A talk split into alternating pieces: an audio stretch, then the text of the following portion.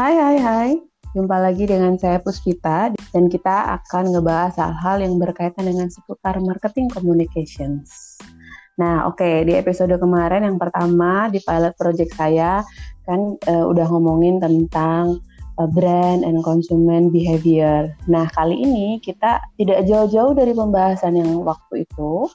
Kita akan lebih mengulik sebenarnya bagaimana sih perkembangan dunia IMC terutama di marketing and selling, especially for home and small business. Oke, okay, kita tahu ya sekarang di era pandemi ini banyak sekali orang-orang atau siapa pun ya yang terkena imbas itu mulai uh, mendevelop produknya, brandnya, service, jasa dan segala macam menjadi sebuah brand kita sebut saja mereka adalah uh, small and home business. Nah, tentu saja kalau kita ngomongin tentang bisnis, mau dalam skala besar, dalam skala kecil, kita harus punya yang namanya strategi. Atau kalau dalam dunia uh, marketing communication itu ada istilahnya integrated marketing communication, di mana itu adalah sebuah strategi yang akan mengkomunikasikan pesan yang sama di semua saluran pemasaran dari brand yang kita punya. Nah, tujuan yang ingin dicapai MC ini adalah dia bisa uh, mempengaruhi halayak dengan berbagai macam tingkatan promosi, mulai dari kognisi, afeksi, konasi, dan elemen-elemen promosi yang digunakan juga bisa terbagi menjadi dua. Kita mungkin sering mendengar dengan yang namanya soft sell dan hard sell. Nah, oke, okay, mungkin kalau soft sell kita bisa menyebut itu bisa berupa advertising, public relation, CSR, interactive marketing. Dan sementara kalau kita ngomongin hard sell, itu ada yang namanya personal selling, direct marketing, promotions. Jadi uh, ada dua tahapan yang berbeda. Untuk itu, kita akan berbicara tentang bagaimana sih sebenarnya strategi marketing dan selling for home or small business. Nah, di sini saya sudah kedatangan teman saya, dia seorang konsultan dari Indonesia Trade Market. Namanya Mbak Vidya Ajeng Pitaloka, tapi saya biasa memanggilnya beliau dengan nama Ajeng. Halo. Halo Mbak Ajeng. Ya ampun. Halo. Ya ampun, apa kabar Jeng? Ditelepon sama Bu dosen Puspita Sari Sukardani. Ya, maaf ya kita repotin nih. apa-apa, justru senang. gimana gimana? Uh, biasanya kita ngomongnya ini, jadi Mbak Ajeng ini teman lama saya. Dari SMA. Ya, teman dari SMA. Dan kita itu setnya kalau ngomong itu nggak bisa serius banget. Serius, jadi bisa berhenti kayaknya. Jadi iya, mungkin nggak bisa berhenti. Jadi saya kepikiran aja. aku kepikiran aja nih daripada nih nggak bisa berhenti terus sia-sia terbuang di udara, mending aku masukin podcast aja gitu, gitu kan ya. ya. Oh, oh. Iya, setidaknya lumayan ya bisa menambah pengetahuan untuk para hmm. pendengar gitu ya. Nah, kita pengen ngerti-ngerti nih. Ini aku santai aja kali ya. Jeng manggilnya Ajeng aja seperti biasanya. Ajeng ini atau gini deh sebelum kayaknya nggak nggak etis ya kalau saya memperkenalkan uh, Ajeng gitu mending Waduh, promosi diri promosi sendiri. Diri Mas, sendiri. Halo semuanya, nama aku Vidya Ajeng Pitaloka. Biasanya dipanggil Ajeng sama teman-teman lama, tapi kalau teman-teman di kantor biasanya manggilnya Vidya. Um, aku itu uh, kerjanya di Trade Marketing Indonesia, jadi uh, konsultan uh, branding, selling gitu. Uh, kalau misalnya ngomongin tentang marketing, ngomongin tentang selling gitu, uh, biasa kan ada tutorialnya gitu ya, ada trainingnya gitu. Nah, aku kerjanya di situ gitu bersama orang-orang uh, yang dulu di kantor lama. Uh, ketemunya di kantor lama gitu, terus akhirnya sama-sama bikin kantor baru gitu ceritanya. Ini kita mau ngomongin marketing kan, bener kan? Ceritanya. Jadi saya nggak salah kamar gitu loh. Iya, Oh enggak, justru itu, justru karena basicmu kemarin kerja di apa, memang di konsultan ya, lebih ke marketing. Nah, tema kita kali ini adalah tentang marketing and selling for uh, home or small business gitu. Jadi kan kita tahu kalau sekarang kan di masa pandemi ini kayaknya semua orang memang ya, berlomba-lomba ya. gitu. Iya, jadi udah pivoting banget entah itu memang karena terpaksa atau memang Hmm. mungkin karena memang ini momen. Ini kan Iya, iya, momentum yang karena luar biasa sebenarnya. gitu Eh, ya. Iya, betul. Jadi akhirnya selain mencari kesibukan atau memang karena memang harus menyambung kebutuhan primer dan segala macam orang sekarang rata-rata punya eh, brand ya ataupun produk atau jasa yang mereka jual di anggap saja di Hmm. rumah-rumah mereka sendiri lah. Nah, justru kita pengen diskusi ini sama Ajeng gimana sih sebaiknya ya ataupun ada nggak em, eh, strategi khusus nih marketing and selling buat eh, small home business itu Kalau- tadi. Mungkin pertama-tama ini ya, mungkin pertama-tama mungkin banyak yang mengira bahwa marketing and selling itu Iya, adalah benar sama, banget. sales and marketing, padahal Benar itu adalah banget. yang berbeda. banyak Menurut Ajeng gimana nih? yang kalau kita tuh kita, kita kalau misalkan bercanda sama teman-teman aja nih ya terus habis itu kita ngelihat ada pegawai kantoran pak cowok pakai kemeja gitu Mm-mm. terus orang kita mesti ngomong eh eh, Mm-mm. ada ini nih mas mas mas mas marketing mas mas marketingnya eh, kartu kredit gitu. Padahal sebenarnya tujuan dia adalah jualan kan jualan kartu kredit gitu.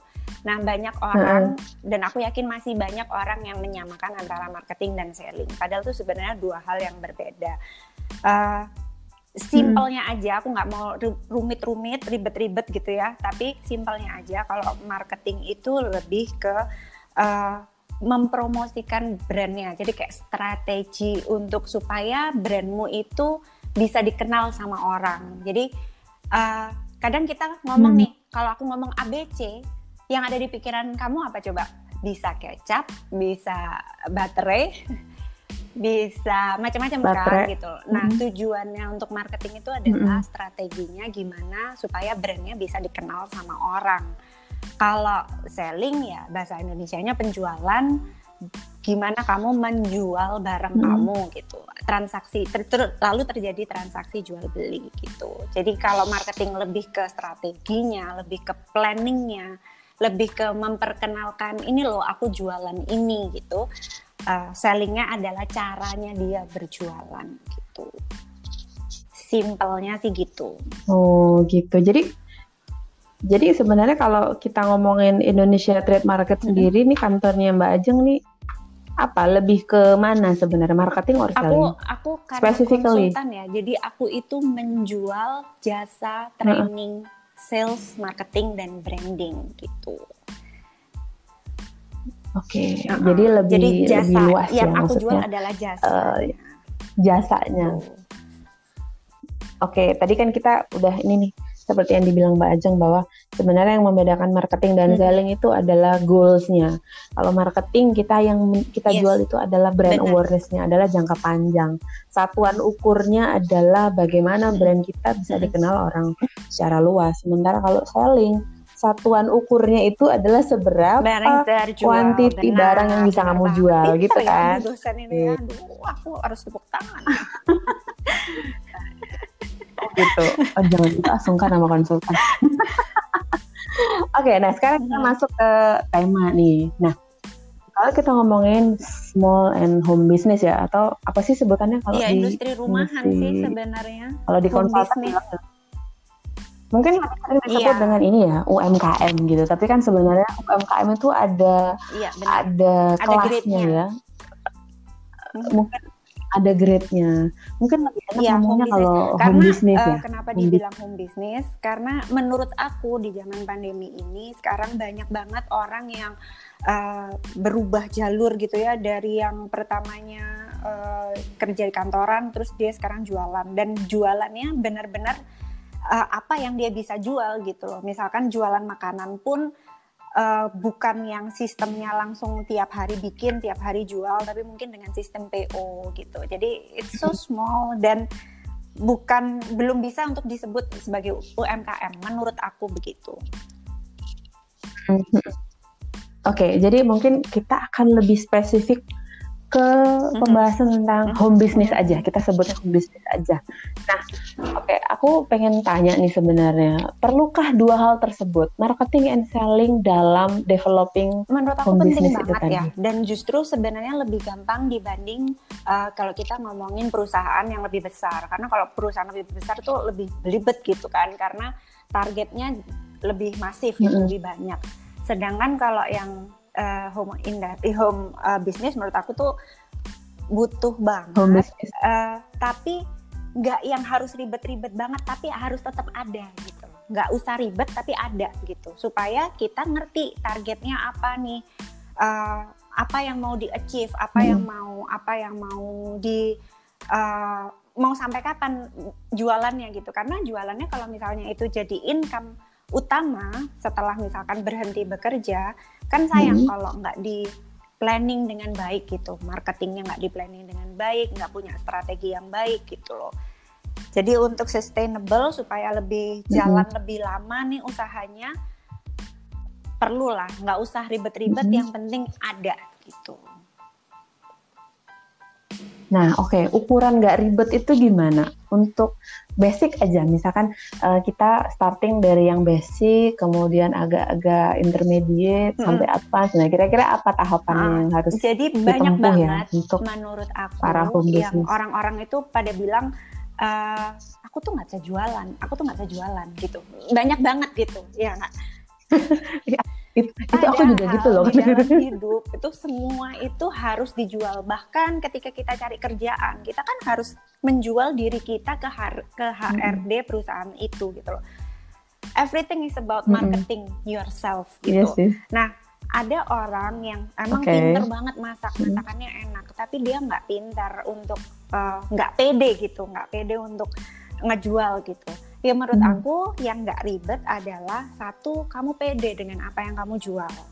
Yang kedua kamu punya target uh, apa namanya kamu itu dalam sehari bisa hmm. berproduksi berapa. Uh, terus habis itu mampu dijual uh, dalam sehari mampu menjual berapa. Kalau misalnya makanan gitu ya uh, sudah ngerti gitu. Oh ya aku tuh mampunya modalku tuh cuma punya segini jadi aku mampunya uh, bikin mungkin 10 makanan aja, nggak lebih gitu. Terus nanti kalau targetnya tuh sedikit demi sedikit tuh di, di apa ya di, di planning gitu. Jadi kayak di escalate iya, nggak ya, sih tapi dinaikkan nanti setelah bulan, gitu, setelah sebulan, setelah seminggu gitu. Jadi ngerti gitu, oh, gitu. dalam dua minggu uh, apa namanya aku harus jualan berapa aku harus memproduksi berapa gitu. Kalau misalnya, kalau misalnya uh, dalam dua minggu nggak ada kenaikan dari penjualannya, ya sebenarnya dipertanyakan lagi gitu. Kira-kira kenapa ya kok barangku tuh nggak bisa naik gitu? Naik satu, naik dua, naik tiga, tapi nggak naik gitu. Itu pasti ada sesuatu kan. Nah itu yang perlu di dicek, dicek lagi gitu. Ini ada yang salah apa ya? Entah mungkin uh, hmm. bukan rasanya nggak enak, tapi mungkin rasanya tidak sesuai dengan pasar, harganya tidak sesuai dengan pasar. Maksudnya di lingkungan di situ. Gitu. Nah kalau misalkan gini gimana? Kadang ya ada beberapa produk yang memang uh, laku banget kayak misalkan jualan nasi kan everyone's need eating rice gitu ya uh, perlu makan nasi. Sementara kalau untuk uh, let's say snack atau something sweet gitu kan hmm. kayak kue-kue yang manis banget itu kan Benar. kan bukan kebutuhan harian hmm. yang memang orang akan repeatnya tuh sering nah itu uh, kalau kayak gitu gimana? Kalau kayak gitu sebenarnya gini loh makanan apa pun apa pun ya makanan manis, uh, dessert atau main course minuman hmm. bahkan itu sebenarnya hmm. uh, justru karena orang mudah membeli itu diperlukan strategi yang lebih uh, agak sedikit tricky gitu. Karena gini, menurut aku kalau misalnya orang mau beli kayak misalnya ada temanku jualan nasi goreng gitu, si A jualan nasi goreng, si B jualan nasi goreng. Aku kayak mau beli di mana gitu kan. sama-sama temanku, sama-sama apa. Tapi nanti nah, itu dia jualan nasi gorengnya sama. Kenapa? Karena nanti konsumen akan berpikir gitu kan, uh, apa namanya, aku mau beli di A karena mm -hmm. harganya misalnya lebih murah, atau packagingnya lebih bagus, atau rasanya dia itu rasanya lebih manis. Aku lebih suka nasi goreng yang manis, yang kacak gitu, yang apa yang yang pedes, yang manis gitu, bukan yang asin, bukan yang gurih gitu. Nah, Iya, coy, bang yuk coy. Cuman, cuman kayak itu tuh jadi kayak sesuatu okay. yang aku tuh akan memilih beli di mana. Itu itu pentingnya marketing gitu kan. Kalau misalnya memang memang uh. kalau kamu tadi tanya antara main course dan dessert itu sebenarnya sama aja. Dessert memang tidak setiap hari orang itu beli gitu ya. Tapi orang itu juga seneng ngemil gitu loh. Sebenarnya pasarnya itu selalu ada Cuman kita itu harus uh, apa sih istilahnya bersaing untuk dapetin si pasar itu gitu loh. Minuman pun begitu. Kayak misalnya sementara hmm. uh, sementara persaingan itu juga nggak semudah itu sebenarnya. Atau memang ada trik-trik itu tadi? Kan iya, bilang harus nah, lebih tricky. Aku, kembali lagi gimana ya. Gimana uh, tricky? Bentar, uh, tadi kan pertanyaannya adalah gimana tentang hmm. main course, tentang dessert gitu. Jawabanku sih tetap okay, apa pun ha, yang dijual ha. sebenarnya semuanya punya pasar gitu loh. Tinggal kamu nguatin apa yang mau kamu uh, marketing penjualanmu. Nah di sini kita masukkan uh, triknya apa sih supaya kita itu dilirik sama konsumen dibanding sama produk-produk lain gitu, sama orang yang jualan produk serupa maksudnya gitu ya. Kalau menurut aku kita mm-hmm. itu setiap kali melakukan sesuatu tuh harus ada added value-nya salah satunya yaitu tadi yang aku tadi sudah sebut uh, kalau misalkan kita ngomongin makanan rasa itu udah nomor satu ya nggak bisa di nggak bisa ditawar gitu Nah, Terus yang kedua, bisa ditawar uh, itu udah. Aku edit value-nya bisa saja kayak uh, uh, ini experience-nya. Jadi kayak sekarang itu, mm-hmm. iya. Jadi kayak misalkan narasinya gitu ya, bukan? Ini loh, sekarang tuh lagi booming banget dessert in a box menurut aku kayaknya biasa banget okay. ya. Maksudnya kita dari dulu juga dessert in a box Benar. itu kan yang kayak semacam tiramisu, kan cheese, ore, gitu apa kan? Tapi dia Iya, udah ada sih. Cuman sekarang itu yang kayak di model nah, ada yang dikasih krim brule, ada yang dikasih uh, di uh, hybrid. Jadi kayak di, hmm. di di dicampur-campur gitu loh. Maksudnya iya jadi apa sih namanya? Jadi kayak hybrid. Di, okay. di Iya, hybrid. Benar. Fusion, fusion. Kalau makanan Jadi, mungkin fusion. Uh, dulu okay. zaman dulu kita makan rambut nenek itu apa sih? Kalau di Iya, kalau di Surabaya itu apa ya, gitu nenek ada namanya, gitu, rambut nenek. Dulu kan kayak yang jual tuh bapak-bapak pakai ngek-ngok-ngek-ngok gitu kan. Nah, sekarang Tua, uh, apa gitu. namanya? benar-benar dengan packaging yang bagus. Itu added value sih, dengan packaging yang lebih bagus apa segala macam. Terus mm -hmm. uh, apa namanya experience ya jadi kayak misalnya kita udah biasa makan makan makan makanan tradisional atau makanan apa itu udah biasa tapi sekarang itu lebih di mm, di combine pakai experience yang beda gitu loh. Jadi kayak misalnya ada temen aku mm -hmm. gitu yang apa namanya uh, jualan cookies kan. Sekarang lagi booming banget tuh orang jual cookies apa segala macam. Mm -hmm Terus caranya dia waktu itu kemarin dia sempat ngobrol sama aku banyak nih yang jual cookies gitu. Sekarang makin banyak penjualan mm -hmm. dia turun. Terus akhirnya aku bilang coba bundling pakai sesuatu. Akhirnya dia bundling pakai susu. Jadi dia jualan cookies plus plus susu. Jadi nanti cookiesnya itu bisa dicelupin di susunya itu hmm. gitu dan packagingnya susunya tuh lucu banget gitu loh terus nanti bisa dimakan uh, apa antara cookies dan si susu itu gitu. Padahal sebenarnya itu biasa biasa banget, tapi caranya dia menjualnya adalah ini cookies ini beda loh. Aku sekarang nambahin si cookies ini pakai susu, susu dingin dan tuh rasanya enak banget karena coklatnya leleh. Uh, terus susunya dingin tuh enak banget gitu. Itu itu narasi yang dijual tuh marketing yang dia lakukan. Iya. Experience yang dijual juga ya.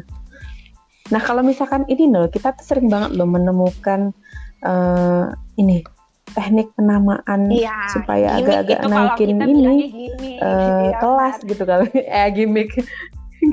Oke lah, misalkan ini orang satunya jual uh, sate, tapi satunya jual apa tuh uh, chicken hmm. chicken sate with peanut sauce.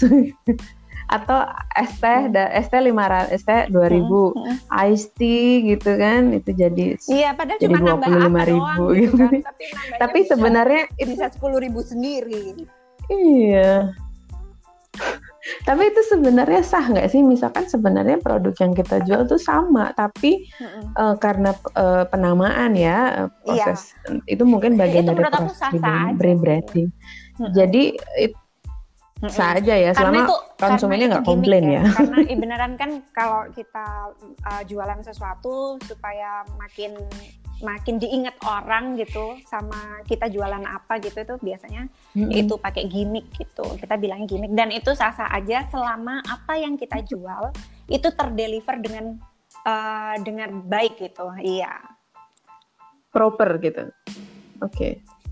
oke okay. oke okay, ya jadi itu tadi uh, ada banyak hal yang bisa kita kasih di level basic, basic. lah. tadi yang, masuk yang basic gampang, atau gampang aja. intermediate nih? Hmm. basic ya. Yang mudah aja. Tadi selain selain mengkalkulasi ini sehari seminggu dua minggu harus kejual berapa? Juga tambahkan ada value ya packaging ya. atau experience experience mm, narasinya. Kemudian kalau memang dipajang di sosmed kasih foto yang proper yang bagus gitu terus nggak ada salahnya kasih nama penamaan tadi ya gitu. tuh tagline. nah terus kalau ada nggak Nah, iya itu penting kan banget juga tagline ya. Orang tuh makin hmm. kreatif ya, makin aneh-aneh gitu. Nah, uh, hmm. apa namanya supaya nggak gitu-gitu aja sih menurut aku tuh ya kamu perlu gimmick itu, kamu perlu kamu perlu tagline sesuatu yang orang itu ear catchy atau eye catchy gitu loh. Jadi kayak kenapa dia tuh jadi pengen beli produkmu gitu. Jadi gimmick ya, misalkan nah, ini ada artis nggak laku, bu. gimmick aja tuh biar. oh beda lagi. ini katanya gimmick perlu. Nah oke okay nih, kalau misalkan itu tadi di beginner, kalau di tataran intermediate sampai advance-nya apa yang harus ditambahkan dari itu tadi, dari hal-hal yang kalau kita sebutkan tadi? lebih luas lagi ya, lebih lebih detail lagi ya. Jadi kayak misalnya, uh, mm -mm. misalnya tuh akhirnya kamu Iya, itu udah pasti. Endorser Terus uh, gitu? akhirnya yang sampai uh, uh, apa hmm. namanya? Akhirnya kayak follower tuh penting banget kan, yang sampai harus bisa di swipe up gitu kan. Oh, iya. Akhirnya uh, jadi uh, link apa masukin linknya supaya gampang ditemukan. Gimana sih caranya beli hmm. nih? Aku tuh paling sebel ya kalau misalkan di Instagram gitu, orang nggak mau sebut harga atau hmm. Uh, nggak dijual hmm. di ini kalau barang ya bukan makanan nggak dijual di e-commerce itu aku udah paling uh -huh. jadi kalau udah masuk di promoted account gitu di Instagram hmm. gitu tapi kalau aku udah nggak tahu harganya hmm. berapa terus nggak ada di e-commerce tuh aku langsung next nggak hmm. mau cari yang lain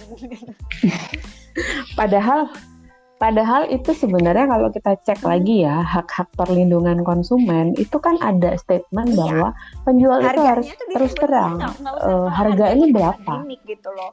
Betul. Karena percuma juga, iya dong percuma juga gitu loh kayak kamu harus uh, compare gitu antara barangmu sama barang yang barang yang lain gitu. Itu enggak enggak pada pada akhirnya tuh enggak akan ke enggak hmm. akan laku kok yakin deh.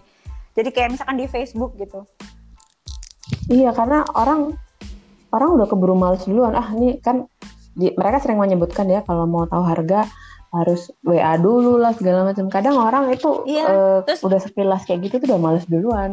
Dan mungkin itu yang mundur, akhirnya membuat gitu, calon konsumen jadi mundur ya kan. Eh, uh, jam tangan ini harganya berapa gitu di pikiran kita misalkan jamnya harganya tiga ratus ribu gitu hmm. ternyata dia jualnya lima ratus kayak over the budget gitu hmm. terus nanti kayak misalnya si consumernya ngomong oh ya udah oh, ya kayaknya over over my budget deh nggak dulu gitu ntar penjualnya bete kan kayak oh nanya-nanya hmm. doang gitu Gak oh, terus di blok gitu.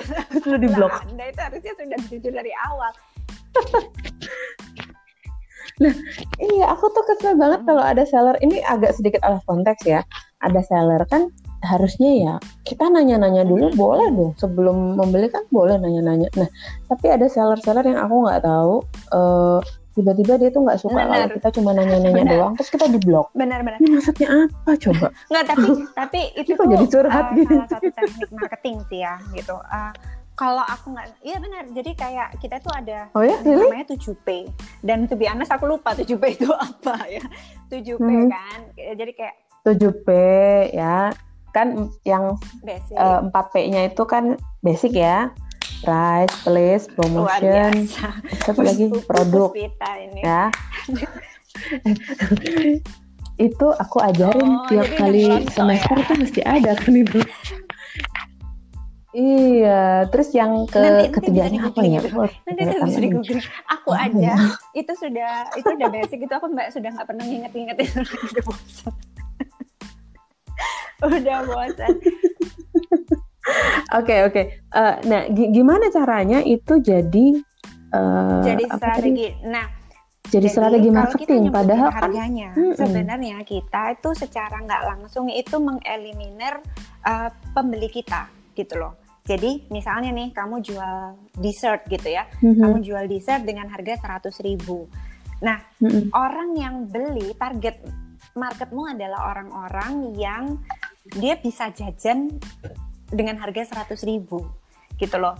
Nah kalau misalnya biasanya itu tereliminir sendiri. Nanti kalau kamu tidak sebutkan harganya, orang semua orang jadi tanya kan, ini harganya berapa ya? Ini harganya, harganya berapa ya? Sedangkan orang-orang yang nggak punya budget untuk Mm-mm. beli dessert seharga itu, nanti dengan attitude-nya mereka sendiri, dia Mm-mm. akan kayak ah ya udahlah nggak jadi mahal banget jualan opo sih ini tok eh satu sewu gitu. Nah itulah yang disebut dengan strategi marketing karena dengan menyebutkan harga kamu bisa mengeliminir orang-orang yang nggak perlu kamu tanggepin sebenarnya. Jadi energinya bisa ditanggepin untuk yang lain gitu. Oh, oh gitu. Ya atau mungkin sebenarnya ada juga yang beranggapan bahwa eh, ini kayak kita jalan ke ITC, Iya, tapi kan dulu sebenarnya enggak. gitu. tapi kan sebenarnya Tapi begitu ditanyain gitu terus dia Kalau bete. misalnya kita ngelihat di Facebook gitu, terus ada orang iya, iya. just tip apa segala macem gitu atau tas fosil murah nih ini gini gini gini Mm-mm. tapi nggak disebutin harganya berapa DM ya DM ya mereka pikir nah benar mereka pikir itu akan Nah, itu aku malas biasanya. penasaran padahal enggak iya Enggak Benar, juga, kita karena malah bye kadang-kadang gitu ya. ada Kita cari yang yang lain. Bener. pengen banget, pengen dapat barang itu pengen banget gitu. Tapi ada juga yang eh kok lucu ya kayaknya tasku rusak deh, Mm-mm. kayaknya aku pengen beli deh gitu.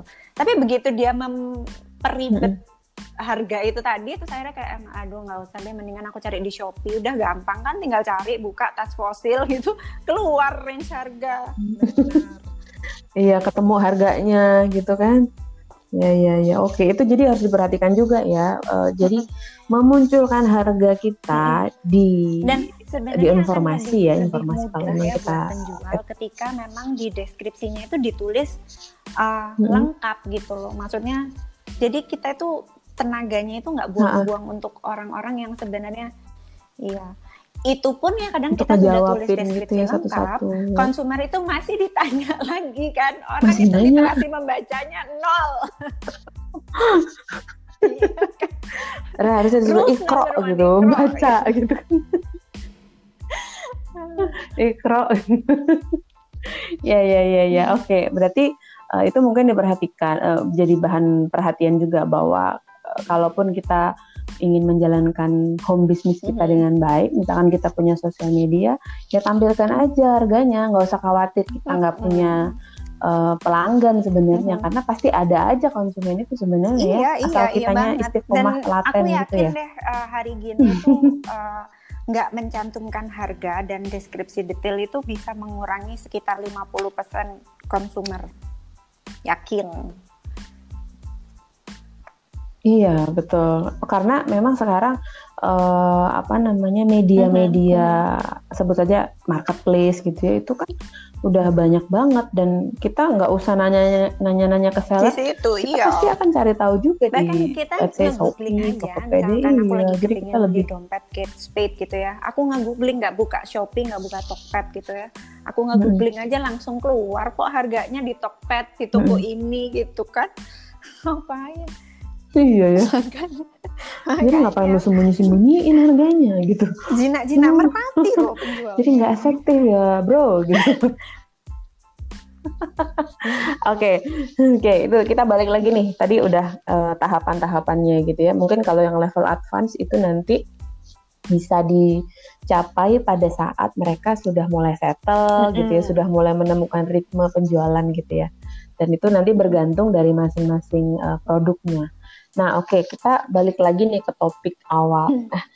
pada saat uh, ada ho uh, home business yang ingin itu tadi hmm. melaksanakan praktik-praktik marketing and selling perlu media atau treatment khusus nggak sih misalkan hmm. uh, gini untuk starter misalkan ya hmm. untuk starter pakai Instagram dulu atau pakai marketplace dulu karena uh, sependek yang aku tahu gitu ya uh, kalau kita udah masuk marketplace Yeah. Yang ada di sana itu adalah perang harga. Murah. Karena orang akan cenderung mencari yang lebih produk serupa. Murah. Ya. betul.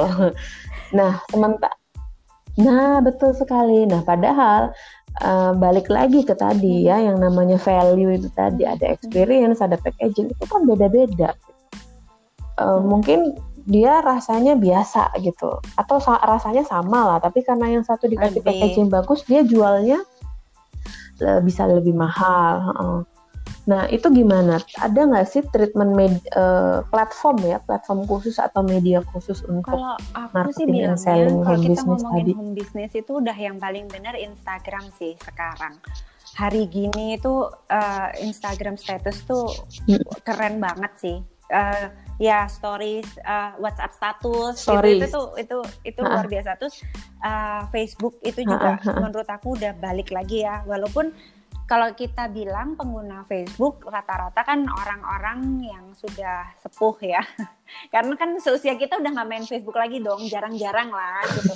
Kita pasti kayak Iya dong. Uh, kita masih main, yeah, kita masih main. Yeah, Tapi okay. kita kalau uh, seusia yeah, yeah, yeah. kita, kalau kita lagi mau posting foto itu pasti di Instagram dulu, baru kedua di uh, Facebook gitu. Dan Facebook itu yeah, memang betul. udah angkatan atas kita gitu loh. Nah kalau uh. misalnya memang konsumermu itu uh, lebih cocok ke orang-orang yang yang di atas kita gitu ya, ya generasi lebih tua generasi gitu, ya. lebih tua Gini, karena itu itu juga pengaruh ya kayak ada temanku yang jualan buku edukasi anak targetnya hmm. kan anak-anaknya tapi sebenarnya hmm. yang disasar kan ibunya dong hmm.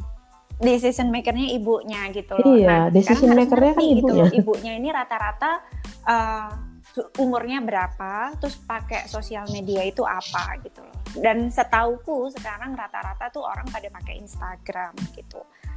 Pada pada pakai Instagram, pada pakai sosial media mm -hmm. itu udah paling benar. Dan uh, story, status itu tuh itu sangat sangat uh, sangat mudah untuk bikin walaupun cuma 30 detik 15 detik tapi itu sudah cukup untuk mempengaruhi uh, konsumer untuk uh, jiwa jiwa konsumerismenya bergejolak. Seperti saya. Seperti saya.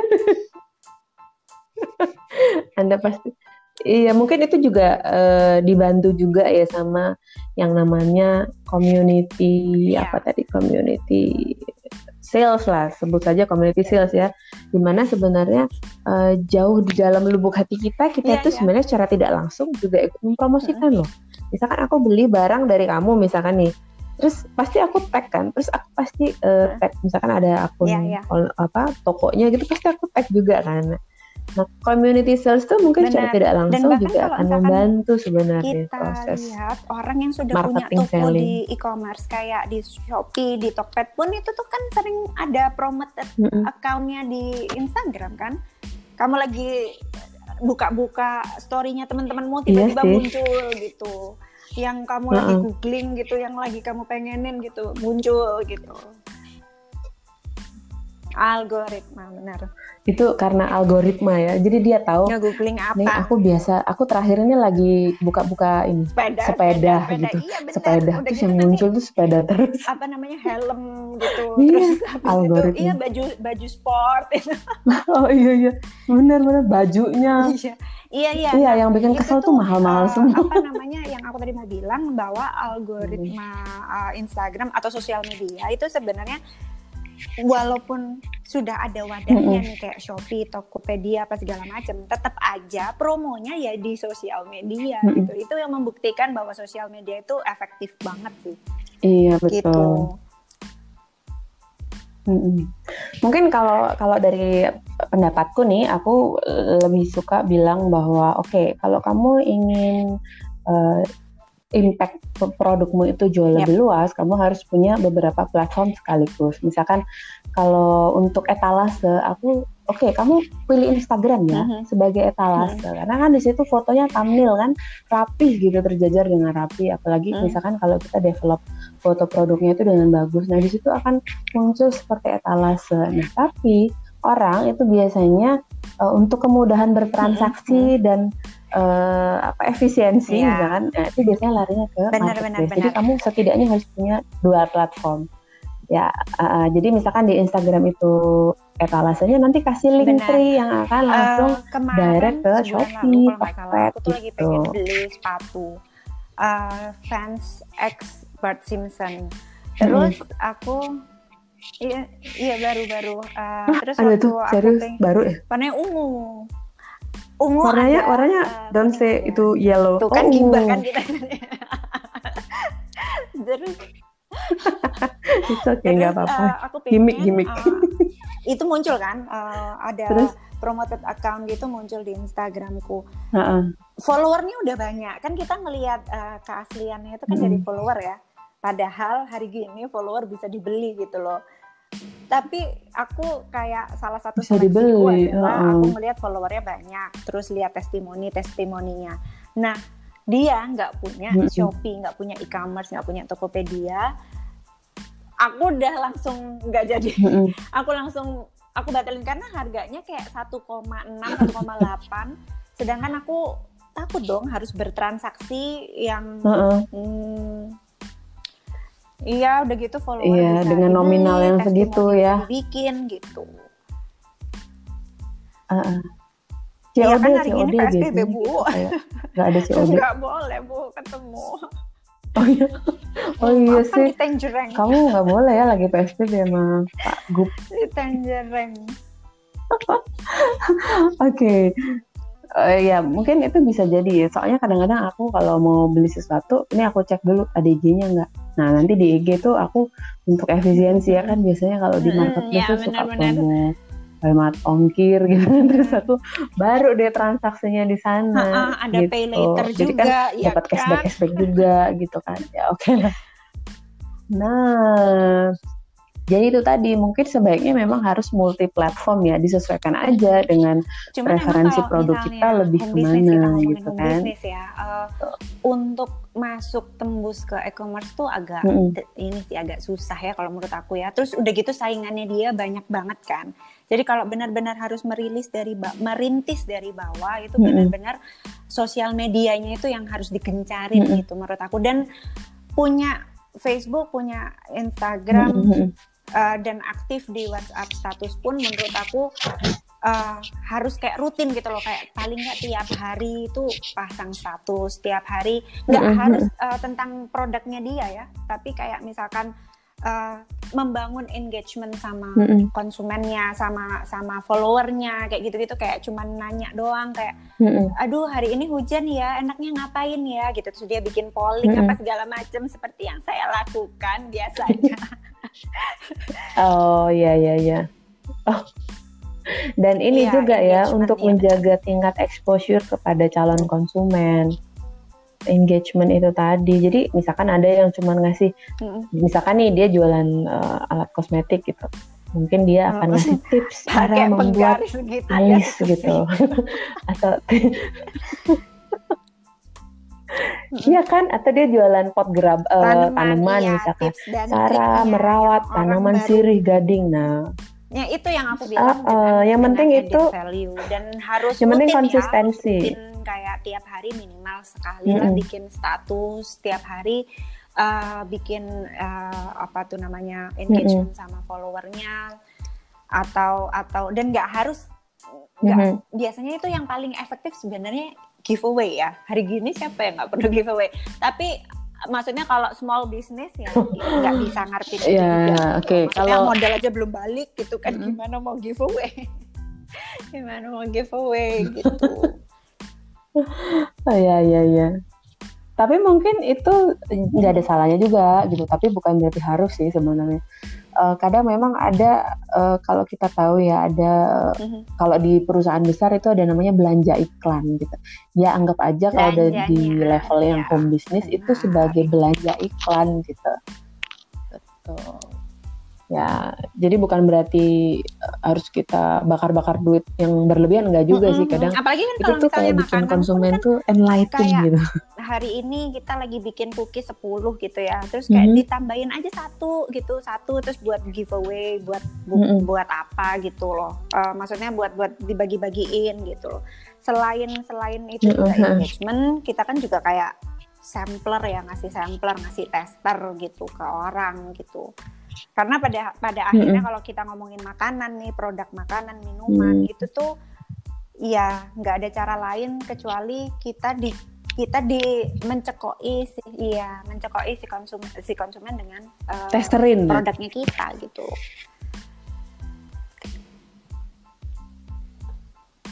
Ya, ya, oke, oke. Jadi itu salah satu cara ya supaya eh, bisa optimal lah setidaknya, seoptimal mungkin.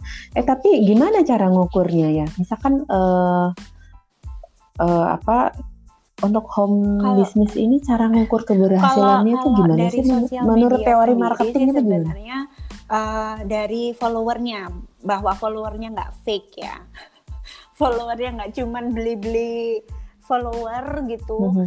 eh, robot-robot gitu terus dan sekarang Robot-robot gitu. follower like itu bisa dibeli loh benar-benar iya aku aku tuh sampai dulu mikirnya kayak Oh iya, follower betul. itu bisa fake tapi kan like itu nggak nggak ini ya tapi ternyata itu itu pun juga bisa Mm-mm. dibeli gitu loh dan ini tuh bukan cuman untuk uh, small business bukan Mm-mm. untuk home business doang tapi untuk orang-orang yang pengen jadi influencer. Mm-mm. aku juga baru sadar beberapa teman-teman aku. Oh iya, aku iya beli like dan beli beli ini supaya Anu, mereka beli like. endorsean ya. Maksudnya itu caranya mereka memarketingkan diri sendiri kan. Tapi itu modal tapi menurut jadi itu modal ya, buat aja itu modal ya. yang jual produk nih. Kalau mau engage dengan influencer itu kayaknya harus hati-hati. Jangan sampai beli kucing dalam karung gitu loh. Kayak kamu nggak apa-apa kok kamu nanya Mhm. oke rate-mu berapa? Apa yang aku dapat dari rate sekian? Dan kalau boleh tahu aku Mm-mm. uh, lihat engagementmu berapa sih? Gitu. Uh, inimu berapa? Jumlah jumlah. Jadi bukan cuma followernya atau like-nya Mm-mm. doang tapi berapa orang yang visit ke tempatnya dia berapa orang yang lihat uh, story-nya dia gitu dan nggak apa-apa nggak apa-apa Mm-mm. banget gitu uh, untuk untuk nanya kayak gitu karena hari gini kan semua orang pengen jadi influencer ya gitu influencer. Tapi aku gini, eh, bukan berarti eh, statementku akan mendiskreditkan para influencer ya, baik yang makro ataupun yang mikro. Cuman menurutku kalau di level home business ya atau small business yang kita baru mulai merintis, ada baiknya testimoni ataupun terdekat dulu promote ya, promote tidak langsung Iya, itu dari benar. orang-orang yang memang benar-benar adalah konsumenmu. Heeh, jadi memang yang udah Benar. merasakan bahwa ini Benar-benar produknya begini. Jadi itu original itu gitu, ya, otentik. eh, ada beberapa Iya kan? orang ini tan- sekali lagi aku setuju sama kamu aku tidak bermaksud untuk mendiskreditkan siapa pun Eh, ada temanku yang eh, apa namanya Mm-mm. dia itu juga selebgram dan juga eh, dia punya bisnis gitu loh dia punya Mm-mm. bisnis nah salah satunya adalah Mm-mm. aku tuh pernah eh, beli produknya dia terus aku nge-review terus dia nggak me-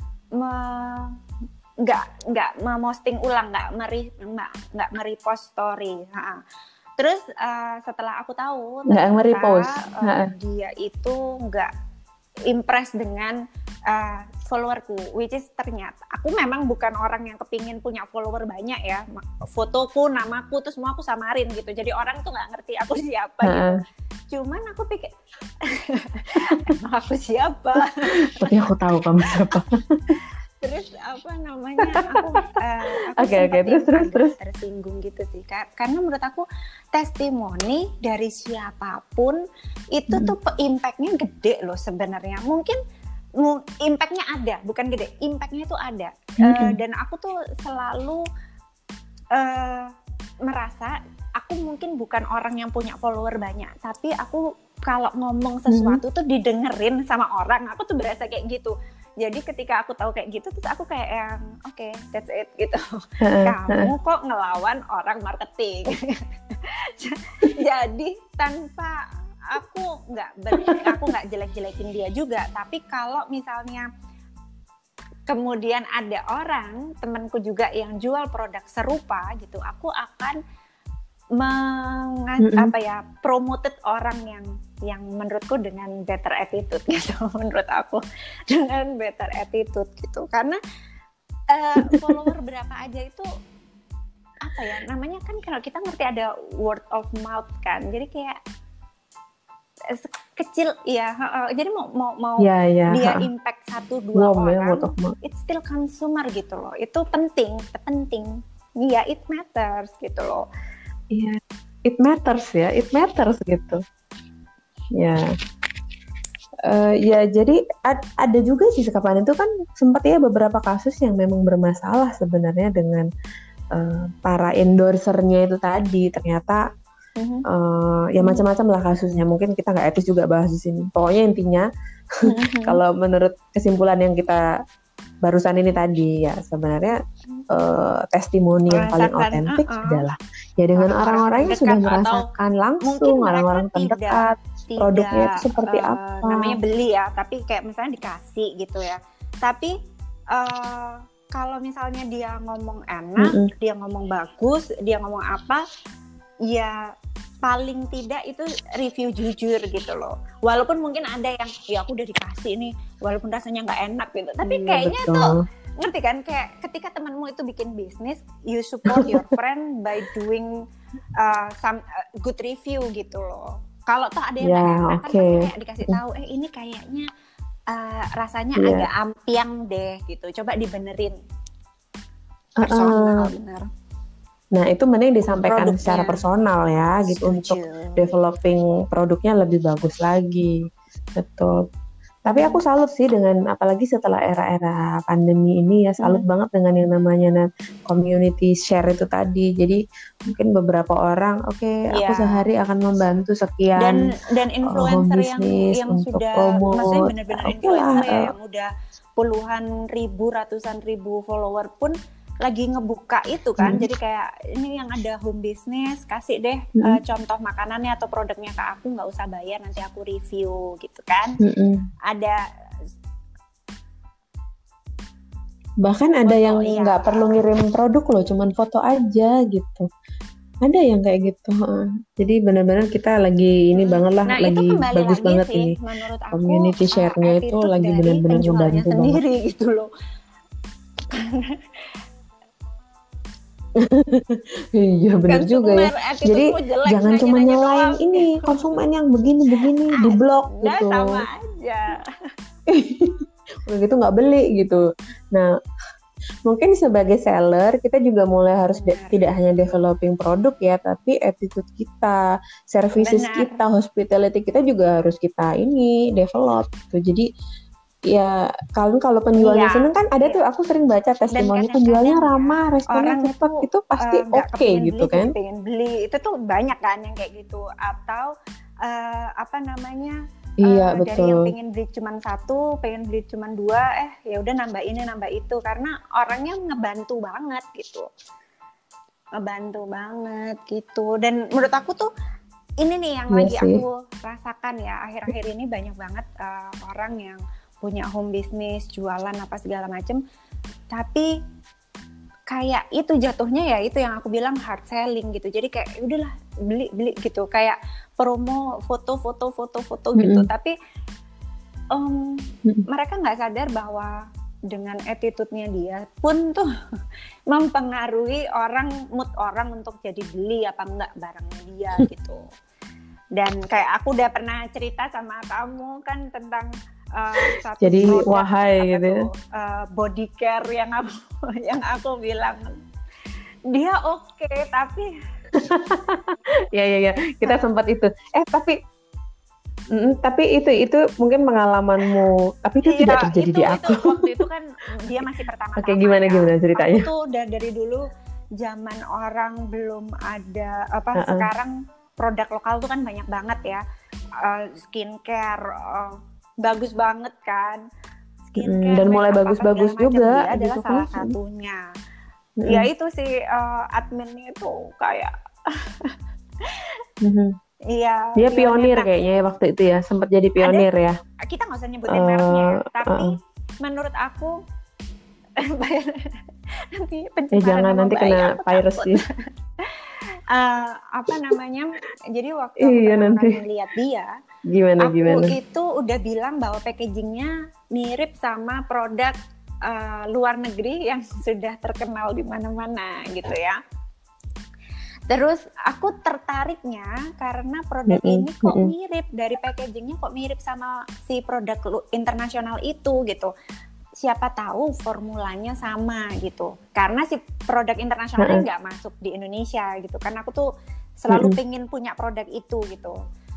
Waktu aku coba uh, adminnya itu hmm. sebenarnya adminnya ramah-ramah aja sih. Oh, waktu itu kalau nggak salah sudah web ya, dia udah web Cuman aku pesan produk A, mm-hmm. datangnya produk B. Terus dia mm-hmm. kayak ngomong, kan aku protes kan, lo mbak ini kok produknya produk B ya, kan aku pesannya A gitu. Dia nggak minta maaf, mm-hmm. tapi dia bilang, oh ya nggak apa-apa kak, itu sama mm-hmm. aja kok, B itu sama kok kayak A. Ya, enggak dong. bukan gitu makanya enggak dong itu kan bukan yang saya gitu. mau. Enggak dia asli. enggak, dia terus enggak, kamu balikin nggak minta dibalikin dan kamu dia balikin tidak gak? ada problem solving dia nggak ada handling komplain yang baik. Uh, itu salah satu salah satunya ya. Maksudnya ketika ya itu kan kesalahannya hmm. dia. Aku nggak minta produk gratis sama sekali nggak minta. Tapi kamu kasih aku solusi dong gitu. Bukan yang oh nggak apa-apa sama aja kok. Produk B ini sama kayak produk A enggak. Kalau aku mau beli produk B aku beli produk B nggak beli produk A gitu. Nah sejak saat itu aku kayak nah aku tuh orang yang sekali aja aku dapat uh, bad attitude dari pen, uh, bad experience atau attitude dari penjualnya tuh aku langsung kayak bad experience. enggak, aku nggak akan jelek-jelekin dia tapi aku cukup tidak akan beli lagi dan kalau misalnya ada orang yang enough gitu ya, tanya enough. sama aku gitu eh ini tuh bagus nggak sih? Ini kok lucu ya? Ini bagus nggak? Gitu. Aku selalu bilang enggak jangan. Gitu. Ya itu kan kayak aku cerita sama kamu kan sebenarnya produknya itu oke. Okay. ya tapi dibilang oke okay, oke okay banget iya, enggak yeah, yeah, yeah. bad experience makin enggak deh gitu kayaknya. Kayaknya nggak usah deh gitu ya tapi beda. mungkin experience tiap-tiap konsumen itu kan beda gitu. Uh, kebetulan hmm. aku sama produk itu uh, dia salah dia salah kirim, mungkin karena heavy load ya, jadi salah kirim. Nah tapi waktu itu mungkin karena aku pesannya juga baru-baru ini, dia menawarkan uh, returning gitu, pengembalian. Yeah, yeah. Cuman masalahnya Usaha aku tuh tipe orang yang kalau udah salah kirim, aku males balik-balikin kan. Aku harus ngebungkus lagi, ngirimin lagi usaha gitu. Ya udah deh aku terima aja gitu kan. Nah tapi aku pernah punya satu pengalaman. Jadi kan ini berhubungan juga sih sebenarnya dengan hak-hak konsumen gitu. Ini kita jadi ngomongin itu. Uh, kalau di luar negeri uh, kita Gimana barang nggak cocok meskipun udah dibuka udah dipakai itu bisa kan mm -hmm. dikembalikan. Misalkan kayak kita beli lipstick MAC gitu ya di Sephora di US yeah. itu udah habis paro tiba-tiba gatel-gatel kan bisa dibalikin. Tapi kalau kita kan nggak bisa. Nah aku tuh pernah dapat pengalaman ini sellernya kebetulan uh, baik mm -hmm. juga gitu ya. Jadi aku beli waktu itu produknya Gorlan Gorlan aku pesannya foundation dia kirimnya bedak uh, harganya sama sih sebenarnya cuma dikirimnya bedak iya. aku komplain tanpa diminta salah kirim iya. sama dia disuruh dikirim yang baru iya. tanpa iya. diminta itu uh, yang ibu, lama ibunya ini, alhamdulillah ini ya, aku ya, dapatnya dua gerlang gitu ya ya oke okay, dan tapi tapi uh, itu once in a lifetime lah ya uh, harus punya itu satu. teknik marketing uh, di kelas atas. Kalau sudah produknya premium, udah nggak akan main-main mm -hmm. gitu uh, untuk ngasih treatment service mm -hmm. ke uh, konsumen mm -hmm. itu udah nggak main-main karena produknya premium gitu.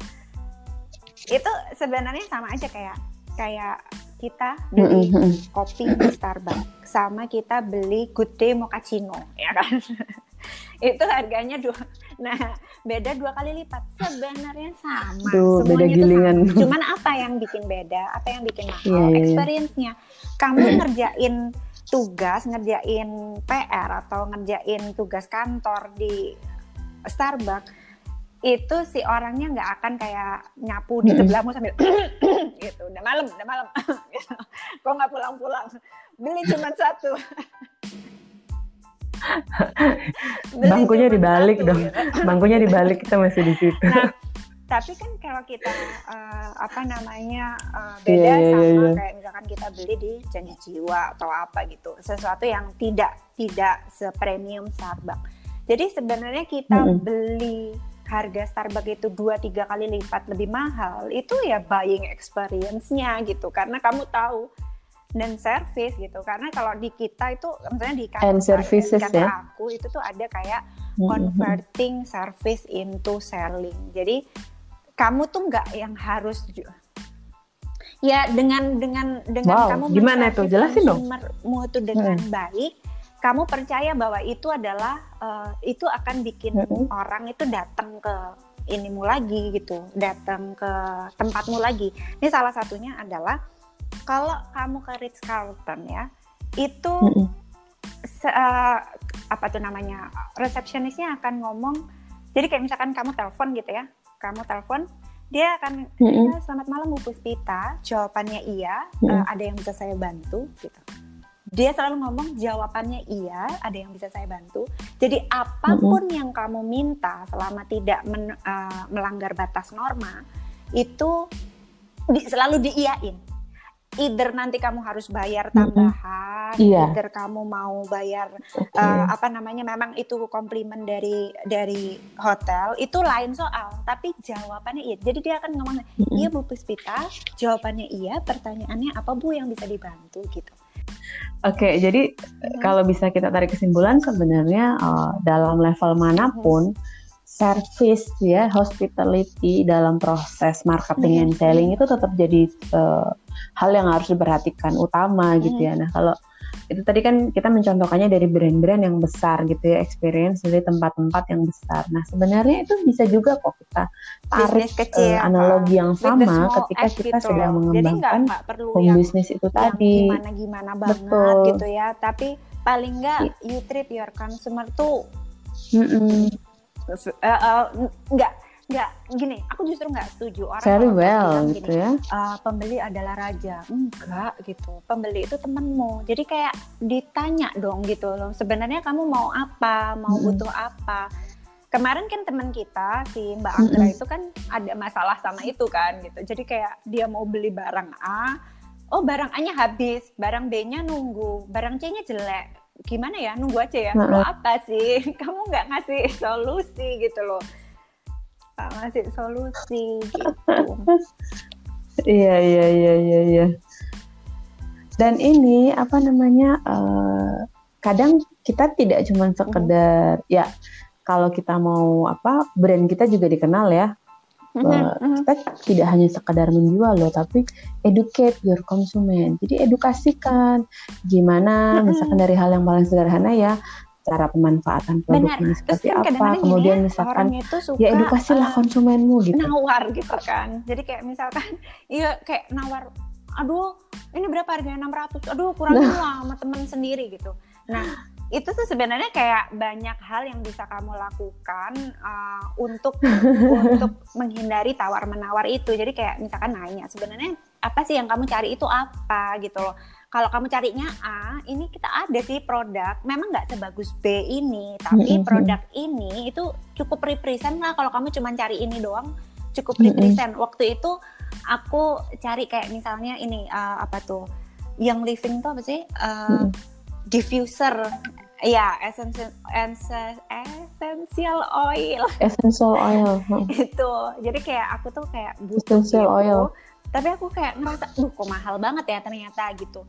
Terus dia kayak apa? Kamu butuh oilnya mm. aja apa pakai diffusernya? Kalau misalnya diffusernya ini mm. ada yang lebih kecil, cukup lah kalau untuk kamu taruh di kamar aja cukup lah. Jadi kayak dia itu membantuku untuk nyamain budgetku. Mm. Uh, terus sebenarnya aku beli itu untuk apa jadi nggak harus yang hard selling mm -hmm. kayak pokoknya kejual pokoknya kejual pokoknya dia tertarik ya udah ini di, di ditaruh dikasih di sogrok yeah, no, pokoknya ini beliau beliau gitu.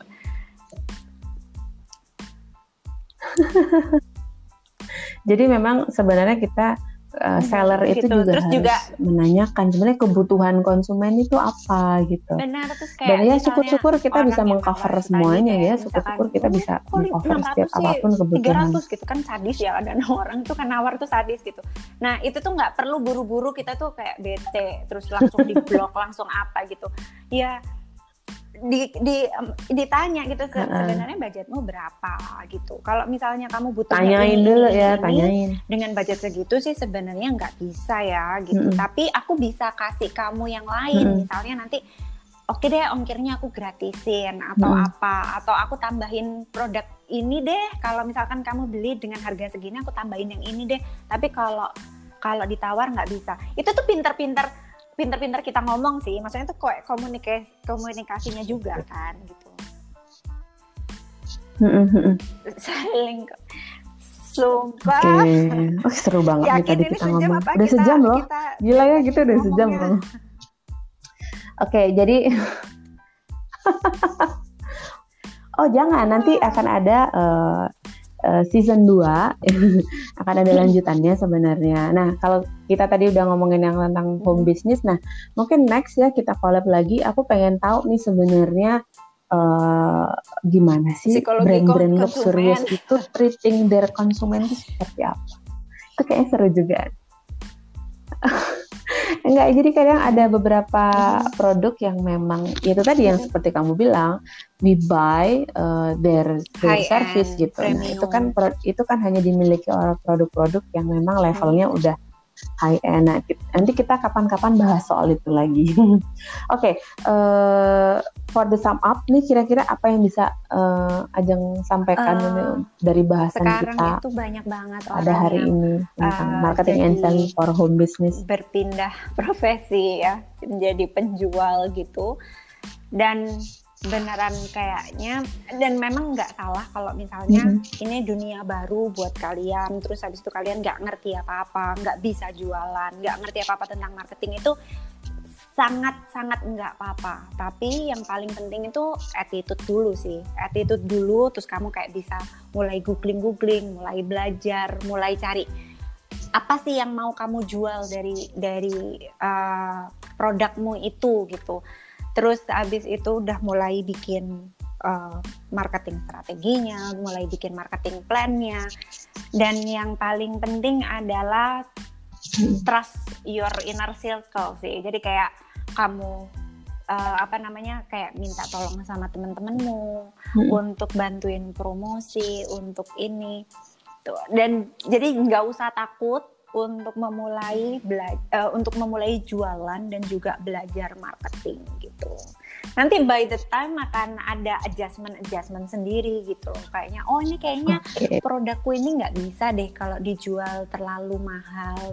Cari cuan terlalu banyak itu nggak bisa deh gitu. Nanti bisa di adjust sendiri mm -hmm. gitu.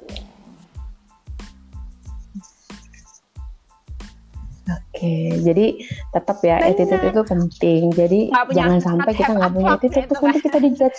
Oh dasar penjual nggak punya akhlak. Sama-sama. Nggak punya akhlak. Oke okay deh, thank you banget. Ini seru banget ngobrol-ngobrolnya. Next, aku plan bikin yang itu tadi. Jadi gimana sih luxurious iya. brands itu uh, memaintain servicingnya kepada konsumennya. Oke, okay, thank you Ajeng. Terima kasih waktunya, sharingnya semoga uh, membawa banyak insight ya, enlightening buat pendengar iya. podcastku kalau, yang kalau, ya mungkin juga masih naik pelan-pelan. Bisa kok nge-DM aku di Instagram aku.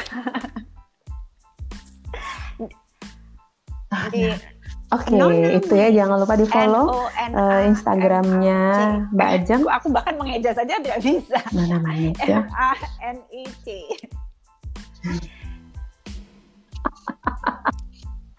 Nona Manik lah ya. Okay. Nanti bisa cari di Instagram saya. Ada di situ. Oke. Okay. Uh, thank you banget. Ya, See you in the next episode. Kita collab lagi pasti kita jadwalkan. Oke, okay, sekian dulu. Oke, sekian dulu eh, episode kali ini tentang marketing and selling for home business. Semoga apa yang kita obrolin kali ini bisa membawa banyak insight, enlightening gitu ya dan ya setidaknya uh, mencerahkan lah apa hal-hal yang butuh dicerahkan. Dadah, thank you. Oke. Okay. Yuk, bye-bye. Thank you. See you. Assalamualaikum warahmatullahi wabarakatuh.